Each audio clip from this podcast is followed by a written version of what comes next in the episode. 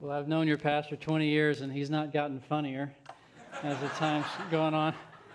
Just kidding, actually. It's, it's a blessing to be here today. I only know one Canadian joke, actually. That you really put your cup in here? It's a cup holder by the pulpit. I love that. Um, I only know one Canadian joke, and that is you don't want Canada to take over the world because then you'll all be sorry. That's now I'm done. I don't have any other Canadian jokes, but. Um, yeah, my wife and I actually uh, we we visited uh, Chilliwack for the first time six years ago, and I grew up as as BK said. I didn't actually grow up in Possum Trot, but it was in the phone book next to Frog Jump. And uh, the town I grew up in was about 10,000 people, and this is the Bible Belt in the United States, uh, and it had 40 churches in it. So 10,000 people with 40 churches.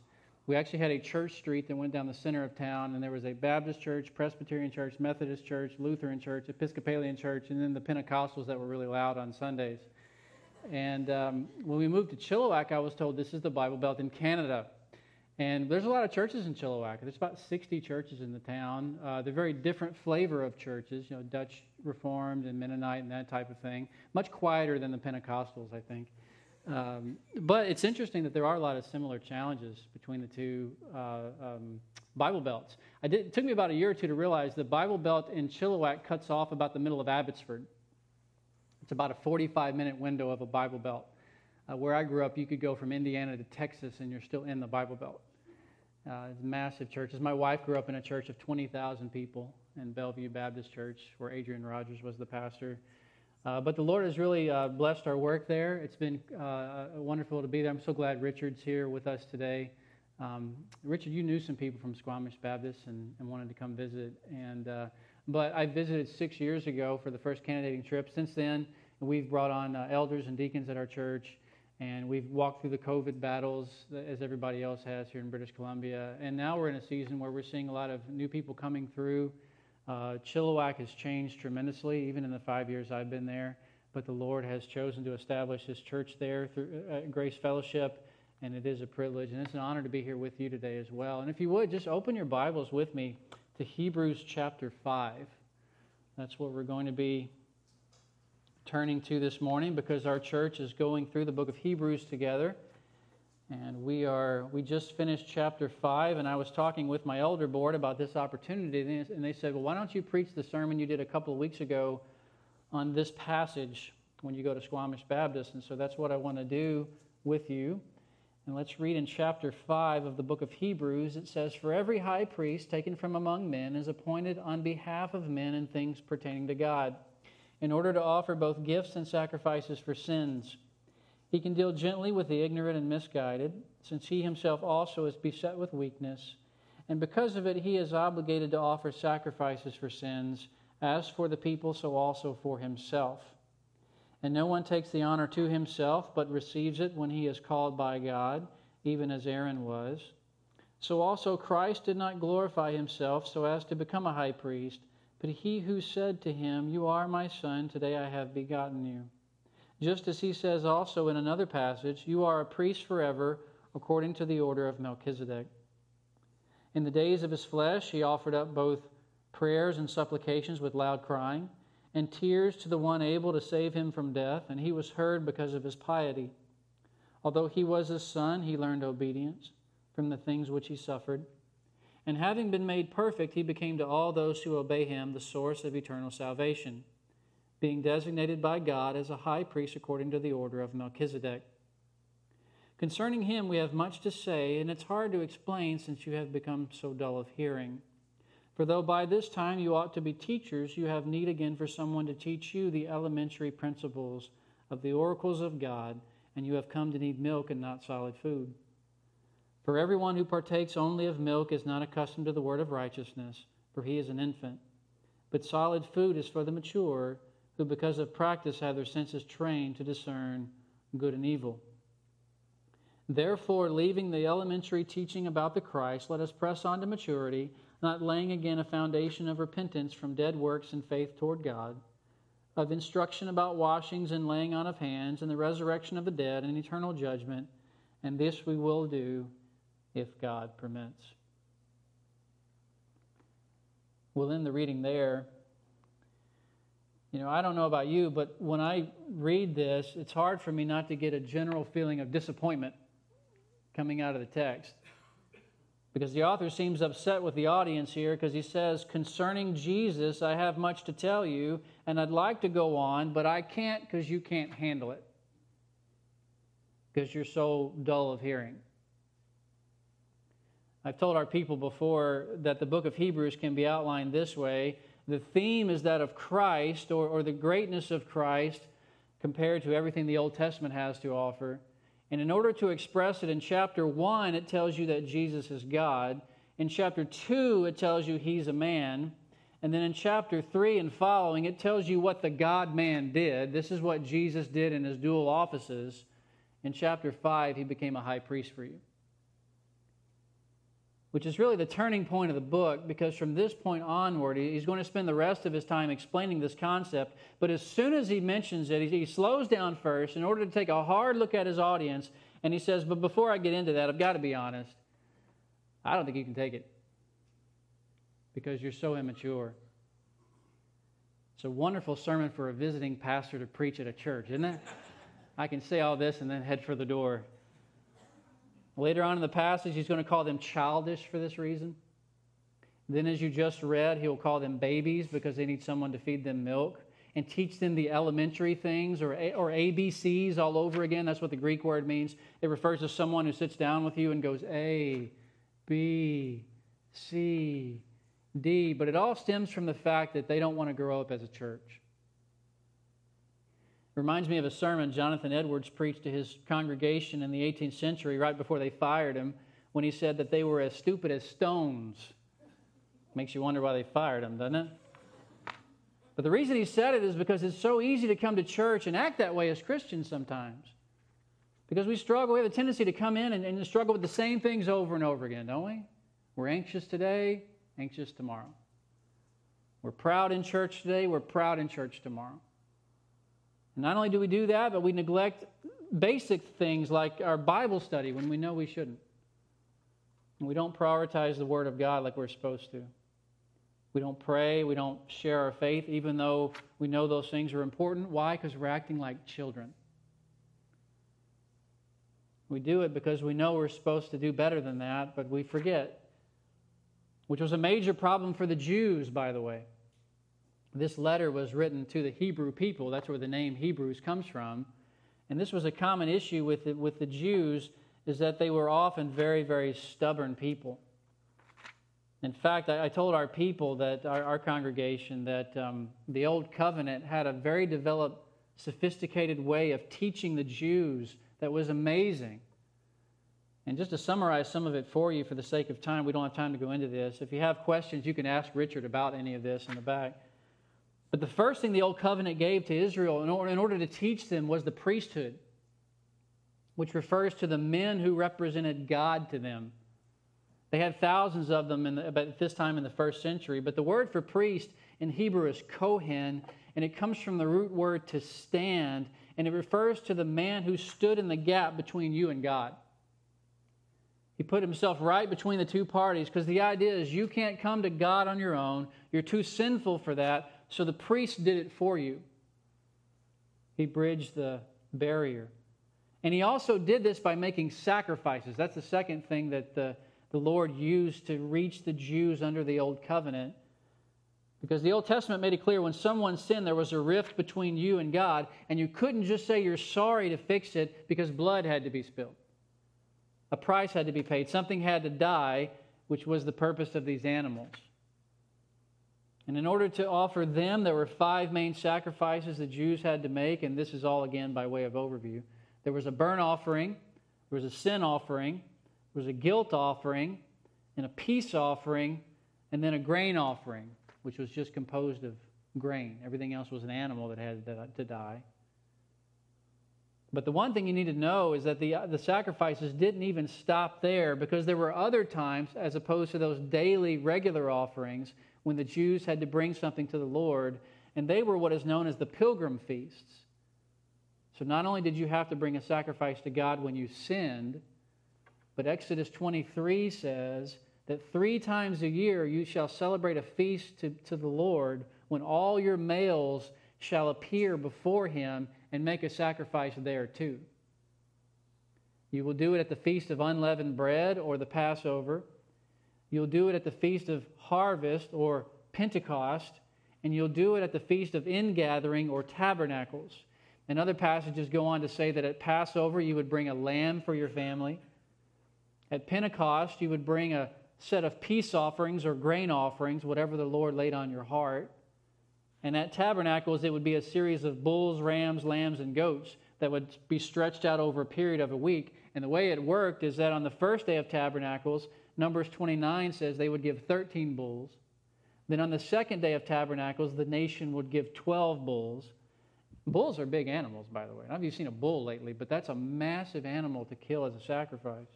On the third day, they would give 11, and so forth and so on. And in order to do it, they would take the animal to the bull, they would, they would take the animal from their barn, walk with it to Jerusalem, sometimes over 100 miles, traveling with the animal.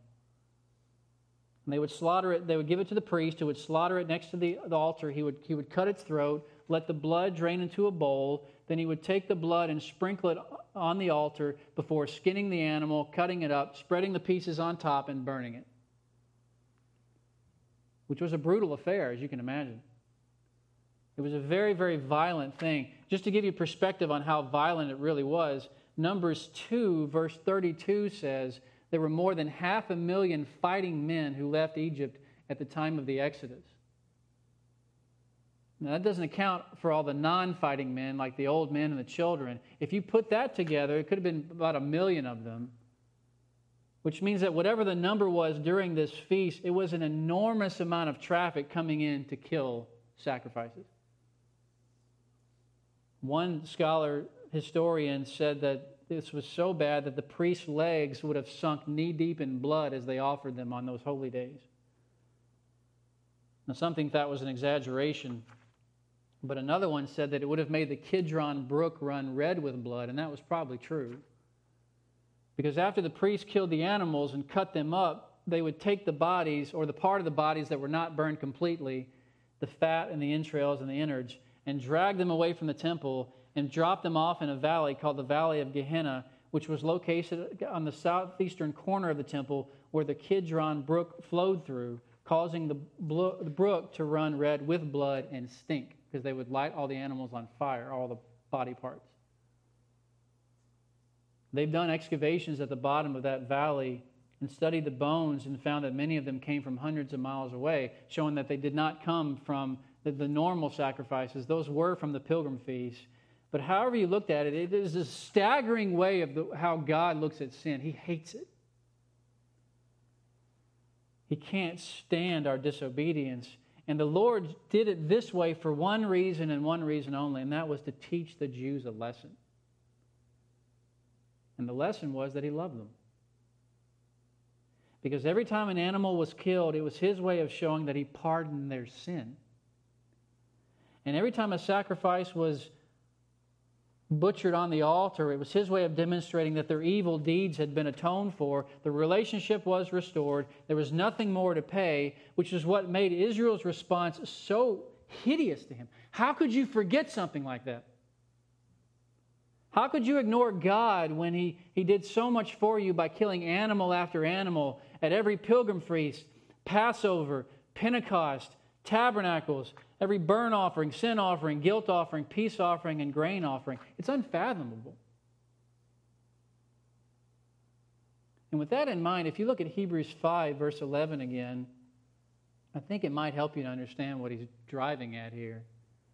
Because the author says this to a group of Jews, people who had all that historical background. He says, concerning Christ, concerning him, concerning Christ, we have much to say, and it's hard to explain since you have become so dull of hearing. In other words, you guys are doing the same thing your parents did. You're behaving just like the Jews of old. They were dull, and you're dull. They were stubborn, you're stubborn. Earlier in chapter 5, I just showed you how Jesus Uh, we, show, we, we can see how Jesus fulfilled all these sacrifices for us. because he took the place of those offerings by being our high priest, standing in the gap, and now the writer is saying, But you're forgetting that too. As those who've come to faith in Christ, you should know that when you sin, you don't have to bring an animal anymore. I'm looking around, nobody brought a goat here today. You guys understand that? Because you can offer Christ, and that's enough. And as those who have trusted in Him, you, you get that when you fail God, you don't have to offer a bunch of sacrifices. You give one sacrifice, one death, one cross, and it takes care of everything, which should make you grateful now. But for so many Christians, it has the opposite effect. They just don't care. We don't often look at the Christian life this way, but when you fail to grow as a Christian and you act childish like these Hebrews did, it's not only sinful, it's ungrateful, isn't it? Because it shows you don't appreciate all the things God has done for you. Because it should have been you dying in the temple, it should have been you being killed on the altar, it should have been you being slain by the priest, but it wasn't because of Him.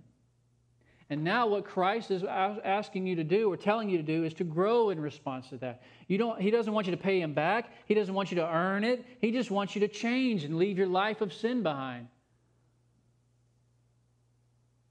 So, why wouldn't we want to do that? I mean, there needs to be a sense of seriousness about our sanctification today, which leads to the question how? Okay, Pastor Jeremy, you said I need to grow in my relationship to Christ. I need to be earnest, and that's right. I get that. But it's hard. I mean, let's be honest. I mean, I try and I try and I try to repent of sin, and I fail. Anybody know what I'm talking about? Every hand in the room could go up. I work and I work and I work, and I don't seem to get anywhere. My sin just keeps coming back to me. It, it, every, every, for every one step forward, I take three steps back. What do I do?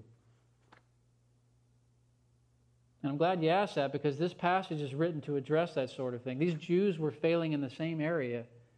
So the writer puts his discussion of Christ's high priesthood on hold for a moment to deal with that. And that's what I want to talk to you about today by looking at six principles for how to grow as a Christian. So if you're taking notes, that's our outline for today. We're going to look at Hebrews 5, verse 11 and following. We're going to look at six practical principles for how to grow as a Christian. And the first one is to stop being so dull of hearing. Now, we've said a little bit about this one because that's where the passage starts, but we need to say more because the first principle for how to grow is to stop being dull of hearing, which means you shouldn't be so slow to pay attention to the Bible. You need to be hungry for it instead. If you look in verse 8, backing up a little bit here, it says this it says, Although he was a son, he learned obedience from the things which he suffered. And having been made perfect, he became to all those who obey him the source of eternal salvation, being designated by God as a high priest according to the order of Melchizedek.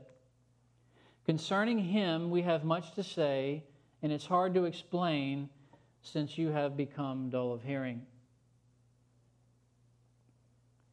When the author starts off with the phrase concerning him here, uh, you can tell who he's talking about. He's talking about Jesus, the one he's been referring to all throughout chapter 5. Because chapter 5, verse 1 says, For every high priest taken among men, which means that this is what Christ is for us now. He is our high priest. As such, this is what he does. In verse 2, it says, He deals gently with us. Verse 6, he came from the line of Melchizedek. Verse 8 says that he suffered. Verse 9, he became the source of eternal salvation. And with all that laid out for you, verse 11 starts off by saying, Concerning this, we have more to say. In other words, I don't want to stop there with what I'm telling you about Christ. I want to tell you more, but there's a problem, and that is the issue of dullness. The word dull here, it's the Greek word nathros, means dull or slow or lazy with something. But in the spiritual realm, it gives the idea of not making any progress because you have the opportunity to grow right in front of you, but you don't take advantage of it because you're busy. I'm busy. We're all so busy, right? You guys live in British Columbia. You know what I'm talking about. I'm tired. You're tired. We're all so tired. And this term indicates it wasn't always that way for the Jews because it says, You have become dull of hearing. And that means they didn't start out that way, they became that way. In the beginning, they were fired up about the things of God, and they were hungry for the truth, and they were eager to learn. But all that began to fade with the passing of time. They made a little compromise here or there. They let their love for the Lord grow cold until the worries and troubles and cares of this world began to choke it away. It's also interesting when he says this is hard to explain. He doesn't say it's, it's my fault that it's hard to explain. It's hard to explain because I'm such a bad teacher. I don't use enough PowerPoints. I don't wear flashy suits, that sort of thing. He says it's hard to explain because of you. The reason it's so difficult is because you're so apathetic, which is a blunt thing to say, isn't it? It's pretty offensive. But he's doing it to point out the fact that if you don't listen to the Word of God, it's your problem first and no one else's. Hearing is a one way street. No one else can hear for you. You're the only person that can do that. Person sitting next to you can't listen for you. Person sitting behind you can't listen for you. That's all on your shoulders. And one way to grow in the Christian life is to remember that instead of putting the blame on other people. You'll never learn how to grow as a Christian if you keep telling yourself it's the preacher's fault and it's the people's fault and it's the church's fault every time I struggle with something. You'll never make progress if you, if you keep saying to yourself, it's the elder's fault, it's the deacon's fault, it's the music team's fault. If they would just choose different songs, then I would really take off and grow. No, no, they wouldn't. No, they wouldn't. Because they're not the ones living your life. You do this on your own. This reminds me of what the Lord said to the prophet Ezekiel in Ezekiel 33. He said, If I bring a sword upon a land and the watchman sounds the trumpet and the people don't listen, the blood will be upon their head. Not on the watchman's head, but on their head. Not on the messenger's back, but on their back. Why? Because he told them the truth and they didn't listen. He did his job, now his hands are clean. It reminds me of what Christ said to the disciples in Matthew 10 when he said, Whoever does not receive you nor heed your words as you go out of that city, shake the dust off your feet. Why? Because you did your job. You gave them the gospel, you told them the word, they didn't listen, so be it.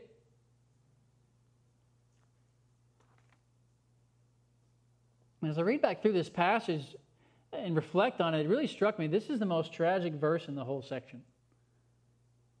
Because this is a place where people fail the most. You can help a man who is ignorant. You can help a man who is in sin, who's willing to come out of it. You can help a man who doesn't know anything about the Bible. You can never help a man who doesn't listen. Ever. I can get pretty loud at my church, but I can never preach loud enough for those who won't listen. Can't be done. I mean, how many people come to church and they're doing well spiritually until they get a promotion at work and stop reading their Bible? Happens all the time. Very common in Chilliwack because it's very expensive there. You have to work very hard. And so, what we see sometimes is people will get a raise and they'll start making a few extra dollars, and before you know it, they begin to backslide because they throw the Word of God out the window. I mean, how many people join our fellowship and they become part of Squamish Baptist Church and they're very involved until they start doing a few projects around the, the home and they start fixing up the flower bed or putting a few extra pieces of grass around the fence and then they're gone. How many people become passionate until they get married, start a family, and then poof, the zeal was gone? And listen, there's nothing wrong with getting married. That's a good thing. Nothing wrong fixing up your house. All those things are fine, but not if they take away your passion for the Lord. Amen? I mean, remember, dullness is a slow process, it doesn't happen right away. So you have to watch out for it constantly. This phrase, dullness of hearing, it could be used to refer to a lot of things. It could be used to refer to the fact that they were dull hearing sermons. Because he says, I know some of this is hard to explain, but I can see you drifting off as I say it. I can see you falling asleep. It could be talking about the fact that they were dull in their quiet times when they were home with their prayer life in their prayer closet. They were dull in their worship. They were dull taking counsel from other Christians. They were just dull all over the place. Which is convicting because we've all been there before. So, this is an area that we really need to watch and give attention to. But it brings us to another principle for how to grow as a Christian, and that is to stop neglecting the elementary things. We're just going to go through these as we see them in the passage here. But the first one is to stop being dull of hearing. But secondly, to grow, you need to stop neglecting the elementary things, which means that when you struggle with growing, one reason could be because you're forgetting to keep the main thing the main thing. Got your priorities out of whack. And if you look in verse 11, it says, For concerning him we have much to say, and it's hard to explain since you have become dull of hearing. For though by this time you ought to be teachers, you have need again for someone to teach you the elementary principles of the oracles of God, and you have come to need milk and not solid food. Now, as you read this next verse, it's obvious the rebuke continues in the passage. Been convicting so far. You would hope he might let off the gas pedal a little bit, but he, he keeps going. Because after reproaching them for their slowness, he now goes on to say something else, and that is that they are um, not making progress. If you look in verse 12, he says, For though by this time, and the key word there is time. You might want to underline it in your Bibles. Because what he's saying is that I wouldn't say this to a brand new Christian because they've had time to grow, but they haven't had time to grow. But you have. That's the problem. You have no excuse because you've been to Bible school and Bible college and Bible seminary. You've read theology books and devotional books and biblical counseling books. You've been to Shepherd's Conference, G3 Conference, Together for the Gospel Conference. Some of you have met R.C. Sproul and shook his hand. So this is ridiculous, he says. You need to be so much further along. He says, For though by this time you ought to be teachers, and that doesn't mean teachers in front of the church, it, it means teachers behind the scenes. Because by this time, he's, I, I should be seeing the old men teaching the younger men in the church. And I should be watching the older women teaching the younger women, as Titus 2 talks about, to love their husbands, love their children, and be sensible, pure, and workers in the home. I should be watching the husbands teach their wives and, and the parents teach their kids and the young adults teach the teenagers, but I'm not. Instead, he says, This is what I see. You have need again for someone to instruct you in the elementary principles of the oracles of God. And that phrase, elementary principles, is a Greek word that referred to your ABCs. In fact, it actually referred to a series of small wooden blocks parents in the first century would use to carve their ABCs into so their kids could play with them and learn them. And the passage says, You guys are like that. Instead of being teachers, you're acting like school kids playing with blocks because you need someone to teach them your ABCs to you a second time. You've already heard them once, someone's already given it to you before, but you're so immature that you forgot it. So he says, I can't go into the deep end yet. We got to swim in the shallow pool. We'll talk about this in a minute, but verse 12 says, You have come to need milk and not solid food. And if you notice again, it tells you that you have, they have come to need this, which implies it was a gradual thing too.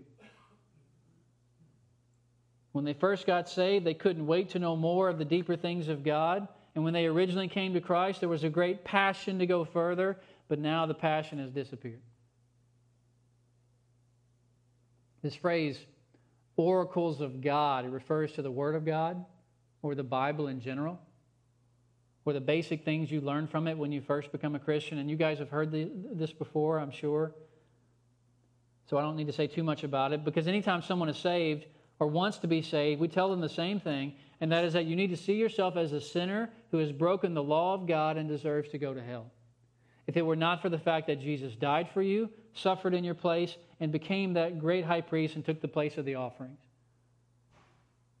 He did all that for you if you will call out on his name and believe. And as you do that, you'll begin to grow and start the process of sanctification by reading your Bible and praying and sharing your faith. and spending time with believers in the church and fellowshipping and staying away from things that tempt you. But all that's wrapped up in this word the basic things, the necessary things. And, and the author brings them up to say they're good and, and important, but they won't do you any good if you keep neglecting them. And they won't help you if someone has to keep teaching them to you over and over and over again because you forget. I grew up playing tennis. And when you play sports, they always tell you that when you're losing, the answer is always the same. You have to go back to the basics. And in tennis, I remember when I was hitting the ball incorrectly, they would always say the same things to me. I could repeat them in my sleep, but you need to bend your knees, take your racket back quickly, keep your eye on the ball, keep your head down, stop losing your temper. I heard that one quite a bit. Get your feet back into position because that's how you fix it. You do the things you learned at first. The same way in the Christian life. And the way this applies to our lives is that I don't know where everyone's at on this today, but I can promise you if you're struggling with something this morning, I'll solve it by asking you a question. When's the last time you reflected on the gospel?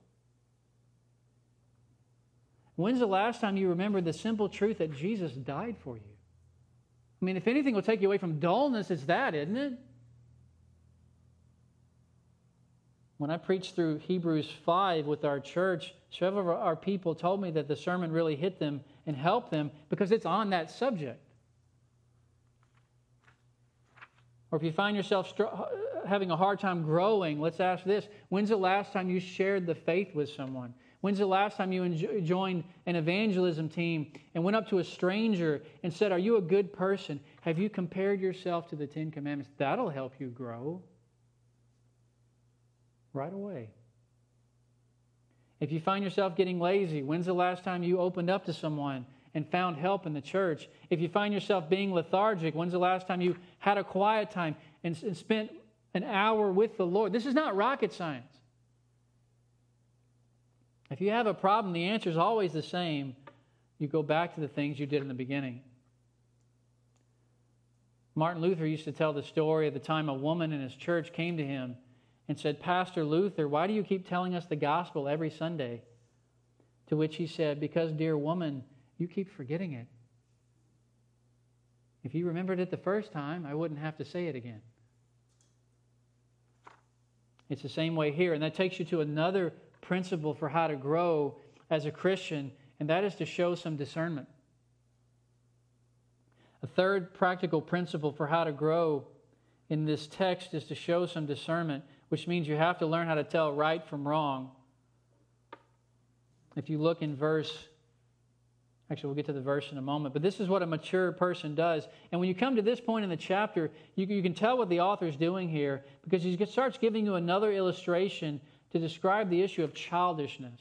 If you look in verse 11, he tells them that they're dull. And then in verse 12, he says they're acting like ignorant children who need to hear their ABCs again. And now in the next verse, he's going to call them babies to kick it up a notch. He says, I want to feed all this good, hearty stuff to you, but you can't stomach it because you're like an infant. Because the idea is not only do you need someone to pull out the, the building blocks and go over the alphabet with you, but you need someone to put it in a bottle, put the bib around your neck, hold your head back, and do baby talk while you drink it and say goo goo gaga. It's a funny picture. Because if you look in verse 12, he says, Even though by this time you ought to be teachers, Now you have need again for someone to teach you the elementary principles of the oracles of God, and you have come to need milk and not solid food. For everyone who partakes only of milk is not accustomed to the word of righteousness. And what that means is that there's nothing wrong drinking milk, because adults do that too, but the issue is that that's all you're drinking. The problem is that you don't have anything else in your diet but milk, and that's wrong. To look at this more closely, the, the entire verse says, For everyone who partakes only of milk is not accustomed to the word of righteousness, for he is an infant. In other words, when someone acts that way and they never go past the primary stages of the Christian life, it shows they don't even know the Bible at all, or there's a, there's a breakdown there because the Bible is meant to help you grow and not stay in the same place forever. I mean, those people who go through their entire lives calling themselves baby Christians have a real problem here. It shows they may not be Christians at all. Because nobody should stay that way forever. If you went out of church today and you saw a 22 year old man walking down the street dressed like a baby, you would say that's not normal, right? Even in BC, that's strange. It'd be the same way if you saw a 22 year old Christian doing the same thing.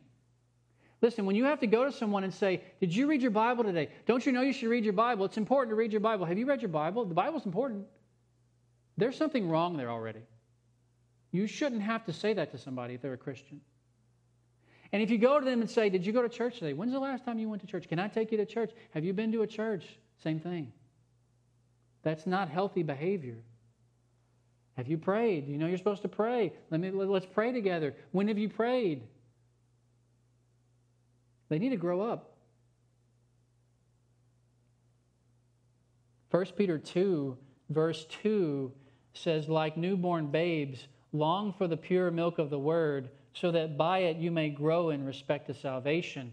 And the idea there is that babies long for milk so they can grow in it. They don't long for milk so they can stay in the infant stage.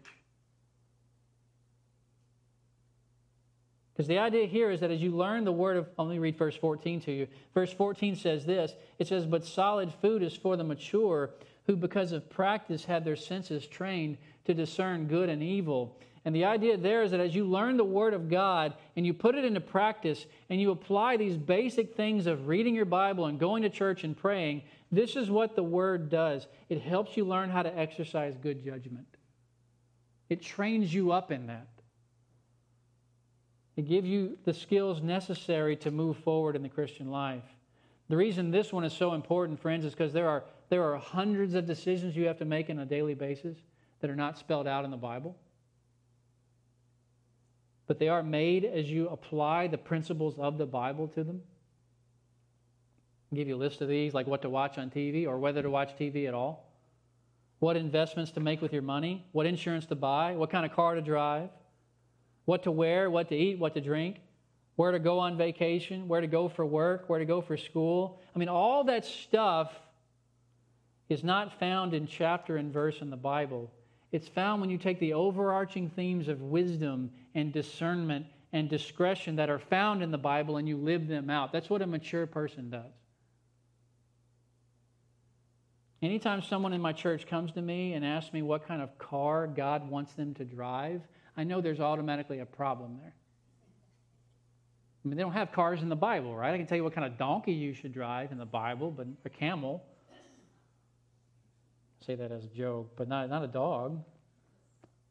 The Lord gives you freedom in that as long as you're practicing biblical stewardship and you're avoiding greed and things like that. But it all goes back to the issue of growth. You wouldn't want, as we all know, you, you wouldn't want a child, a child to pick out your car for you. They'd pick out the worst car imaginable because they have no sense of right and wrong, but adults do. That's what it means to grow. And another principle here for how to grow as a Christian is this you need to press on to maturity. A fourth principle for how to grow as a Christian is to press on to maturity, which means that if you find yourself struggling in any of these areas, the solution is simple, and that is that you're not supposed to dwell on it or worry about it. Just make some changes by the grace of God and move on. And I won't spend as much time on this one because it's very short in the passage. But if you look in chapter 6, verse 1, he says, Therefore, leaving the elementary teaching about the Christ, let us press on to maturity. Now, when I first read this passage, I thought it was kind of strange because I couldn't figure out why the chapter division was here. It seems like it might, it could come later in chapter 6, verse 4, because that begins a brand new thought. There he gets into the famous passage where it says, For in the case of those who have been enlightened and tasted of the heavenly gift and have fallen away, it's impossible to renew them to repentance. That might be a good place to put the chapter division because here he continues the train of thought that he was holding earlier when he says, Therefore, leaving the elementary things about the Christ, let us press on to maturity. And what the idea there is that this is how you leave those earlier things You press on. And the word leaving, it doesn't mean you need to abandon those things you learned before, because you shouldn't abandon them. There's never a time when you leave the fundamentals of the faith altogether. It just means you need to use them as a catalyst to advance on to other things. There's two commands in this verse leave it and press on. Stop looking this way, but look that way instead. Don't get all emotional about it. Don't get sentimental. Don't say, What do I do if I find myself struggling to grow in the Christian life? You know what to do. Take the Bible and apply it. The word press on here, it's translated go on in some translations or push ahead. You could render it tough it out, excel still more, plug away, show some tenacity, give it some pluck, put in a little sweat equity. Why? Because there's no other way to grow as a Christian. You have to put your hand to the tractor and plow. You know, I don't know about you, but I thought the author was going to give me something more elaborate than that. I, I, was hoping as I got to this point in the passage, he would tell me that in order to grow, I had to go on a spiritual retreat in the mountains of Squamish and enjoy that. Go spend a night on the gondola, you know, taking the mountains. But he doesn't. Thought maybe he would tell me to go to one of those big crusades on TV and spend $50 to hear somebody speak and give me four steps to fix my life. He doesn't say that either. I thought he might tell me to go to Bible college or seminary. That's where sanctification really happens. No, he just tells you to persevere, which means if you're battling with lust, this is what you do you press on. If you're struggling with pride, this is how you get over it. You keep going by the mercies of God. If you're wrestling with anger, battling anxiety, the answer is the same for all of it. Don't quit. And I wish I could say more about that, but the passage doesn't here because it gives us another principle for growth in the Christian life, and that is to stand on your foundation. A fifth principle for how to grow in the Christian life is to stand on your foundation, which means if you know the truth, put your foot down and stop second guessing it all the time. The verse 1 says, Therefore, leaving the elementary teaching about the Christ, let us press on to maturity, not laying again a foundation of repentance from dead works and of faith toward God, of instruction about washings and laying on of hands and the resurrection of the dead and eternal judgment.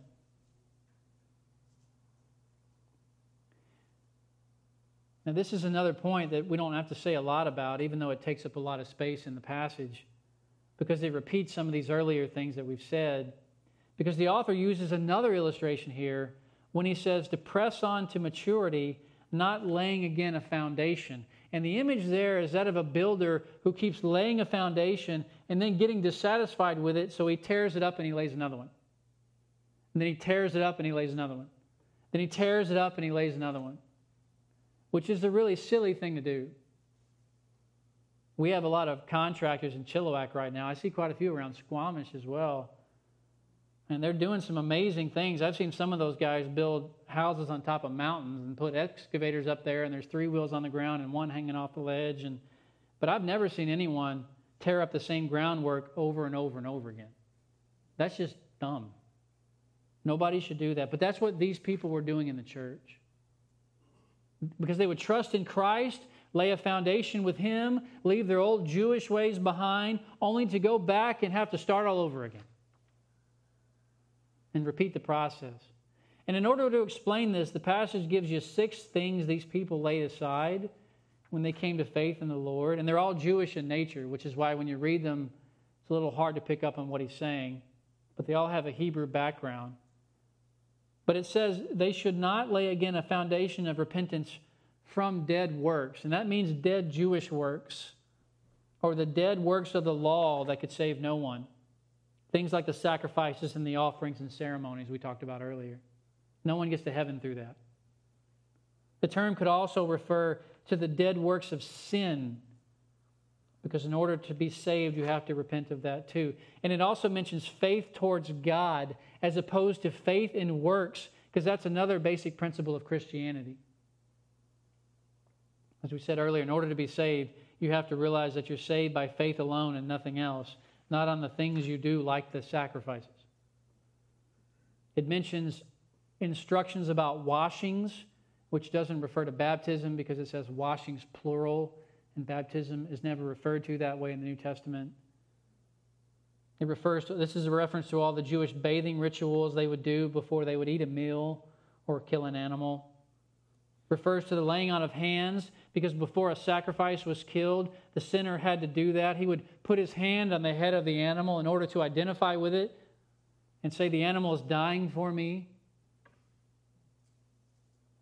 Verse 2 mentions the resurrection of the dead because the Jews had some funny ideas about that. It talks about the eternal judgment of the dead because it's the same way there. But the reason the author brings this up here is to ask the question why do you guys want to keep going back to that now? I'm trying to teach you about Christ. I'm trying to get your eyes fixed on Him. I'm trying to show you that He alone can save you, but you seem to keep getting distracted by all that stuff that has nothing to do with Him, which is making you crazy. And it's hard to explain how much this meant to the Jews, but every one of these would have struck a chord with them. I mean, you can take the issue of washing here. Today, if you were to go to the city of Jerusalem and go up to the Temple Mount, you can see a series of old caves at the bottom that the Jews would use to wash themselves off before sacrificing in the temple. And the way it worked is that they would take their clothes off, go down one side of the cave, and dunk themselves, which is why it wasn't technically a baptism. No one was baptizing them. They just dunked themselves, and then come out the other side and put fresh clothes on to symbolize that they were clean now. And they were ready to worship God. You could take the issue of the resurrection of the dead as well in this passage. If you were to go to, this, this, to Jerusalem again and you would see the Mount of Olives, they have hundreds, maybe thousands of grave sites there because the Jews believe that when the Messiah returns, he will do it on that mountain and they all want a front row seat. They even pay a million dollars for a burial plot there so that they'll be the first in line. And what the author, the passage is saying here is that while that sounds impressive, it's all useless without Christ because without Him, you're not going to rise and go to heaven anyway. Amen? Without Him, you're going to rise and go to hell. So you need to get your priorities straight this morning. And the way this relates to us is that it needs to be a warning because if you keep being lazy in the Christian life, and if you keep acting like a baby and you keep showing no signs of progress, do you know what could happen to you? You could end up leaving the faith altogether like some of these Jews did. Because there's a progression of thought in the passage, and that is that if you start out being dull in verse 11 and you don't repent, and then you move on to becoming childish in verse 12 and you don't repent, and then you act like an infant in verse 13 and don't repent, then you walk off the foundation in chapter 6 and you don't repent, then you might come to a place where you apostatize and completely walk away from Christ. Which is why the passage says all these frightening things below this in chapter 6, and I don't have time to get into all this. If you want to hear about it, I preached on it last week in Chilliwack. You can, you can listen to it on our website but give you a sample. When he says in verse 4 that, For in the case of those who have tasted the heavenly gift and then have fallen away, I don't believe that refers to people who lose their salvation. Because you can't do that. And once saved, always saved. But I think it refers to people who hung around the church and tasted the heavenly gift that way, kind of like a person who tastes a free sample at Costco and says, I don't want that anymore and then they left. And they never repented. It's impossible to win that person back. This is the kind of person who prays a prayer when they're a child and walks an aisle and goes to confirmation class and gets sprinkled as a baby and sings in the choir and goes to the youth camp, goes to the children's camp, attends VBS every year, only to leave the faith when they leave their parents' house because it meant nothing to them. It was just their parents' Christianity. And the lesson here is you don't want to do that. That's a terrible place to be. You want to grow instead. I know I'm saying that over and over again this morning.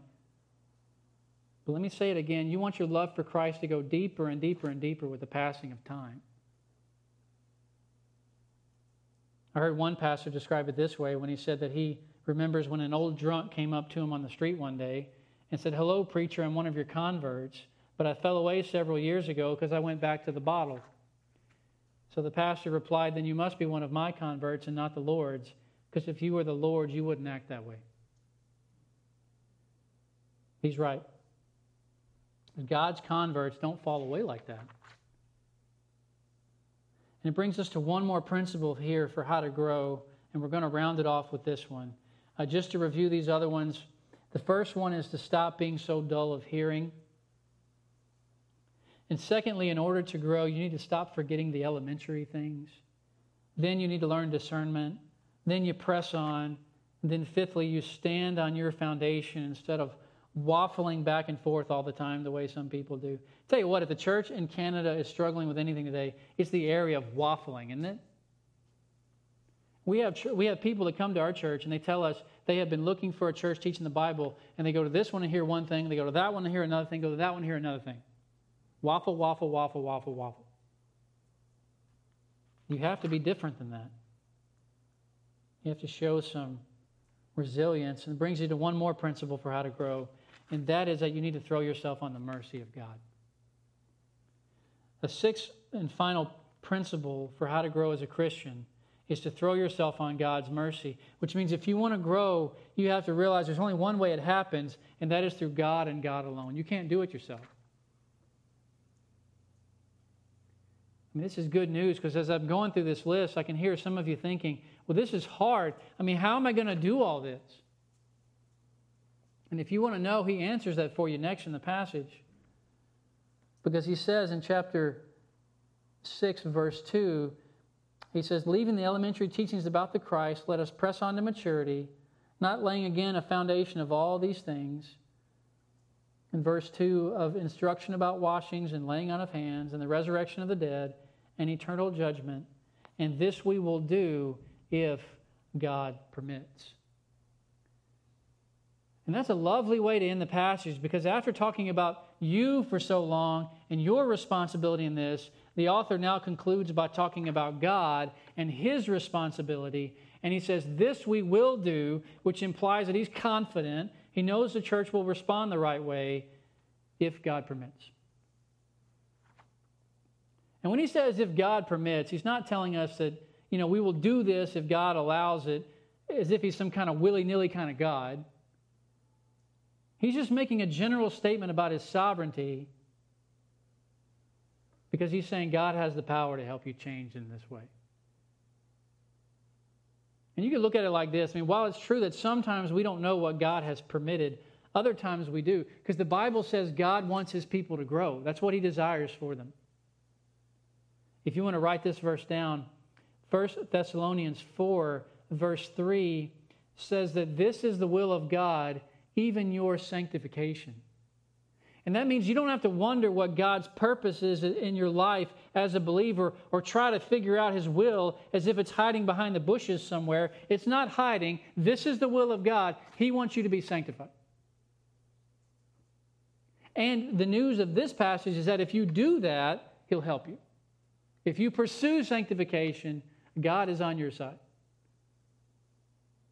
The word this in, in the verse, it means all this. All the things we've talked about this morning, God will help you with. There's not a single one that's left out of it. So if you need help to stop being dull, God will give you the help to stop being dull. If you need His grace to remember the basics, you can have His grace to remember the basics. If you want His power to guide you in discernment, He'll give you power for that. All the power you'll need. Verse 3 also says, This we will do if God permits. Not this we might do, or this we may do, or this we could do. It's a sure and certain thing. This we will do. And this verse is so short, there's not a lot you can draw out of it unless you tie it back into the previous ones. But just take the issue of sluggishness. I, am betting some of you are really struggling with that today.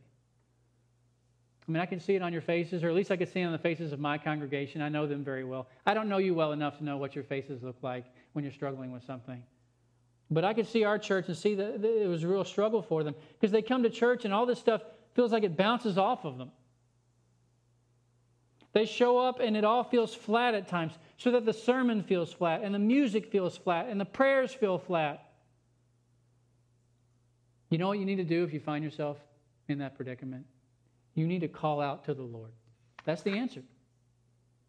You need to ask Him for His power to work in your life in that way. Ask Him to turn your heart around. He'll do it. He's that kind of God. Or we could look at the issue of childishness and having to keep going back to the basics. For some of you, I bet that's a problem too, because you can't even remember the last time you read the Bible on your own. You can't recall the last time you prayed. You don't even know the last time you shared the faith with an unbeliever, and you know it's wrong. It shouldn't be that way. You know what the solution is to that? Same thing. Call out to the Lord, and He will light a fire in your heart for those things.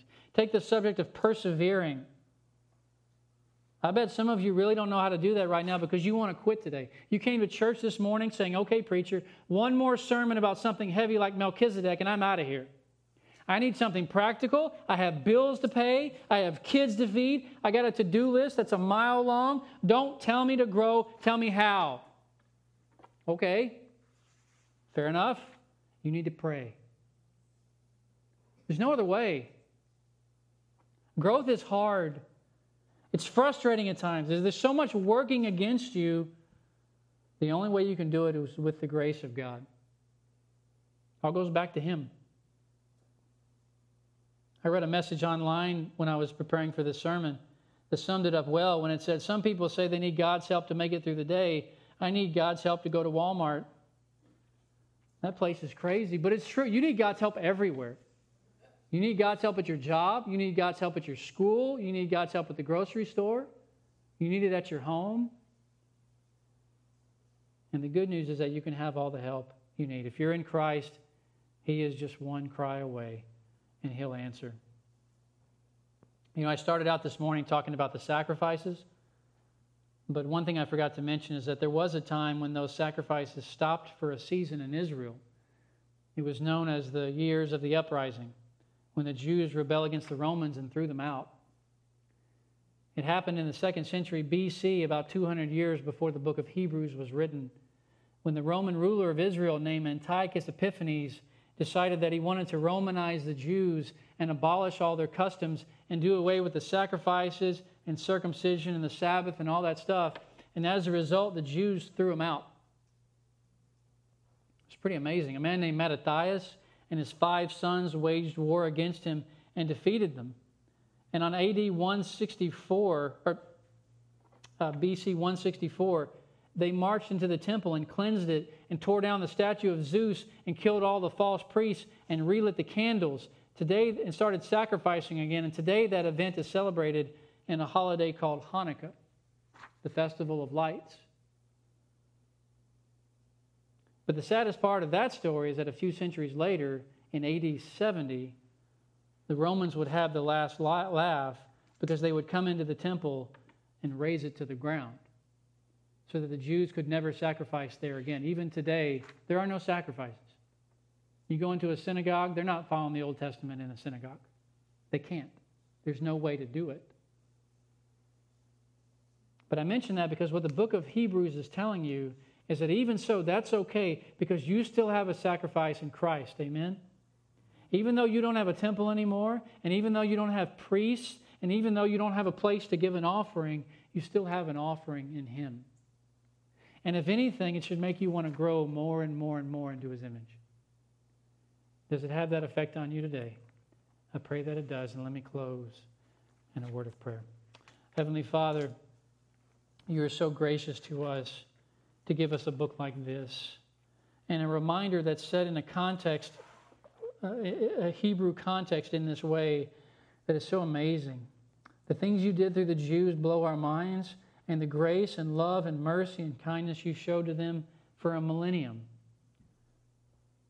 are unfathomable. But Lord, the grace you've given us in Christ is greater. And so, Lord, we do want to change in light of this. Lord, I pray that there's no believer here this morning that would go out of this room and say, I just want to be same old, same old for you. I just want to live the same life I did before. I just want to indulge in the same sins. I just want to have the same spirit of apathy. Lord, I pray all that would be repented of right away. For those who are not in Christ, Lord, I pray that they can't grow, that they would see the fact that they cannot grow in Christ. They can't put off their sin because they're dead in it. But there is a solution to that as well. There is a Savior who died one perfect death, who gave one perfect sacrifice, and who rose one perfect resurrection, that we may all enjoy life in Him. And they could have that as well if they would believe that this morning. Lord, I do pray for Squamish Baptist Church.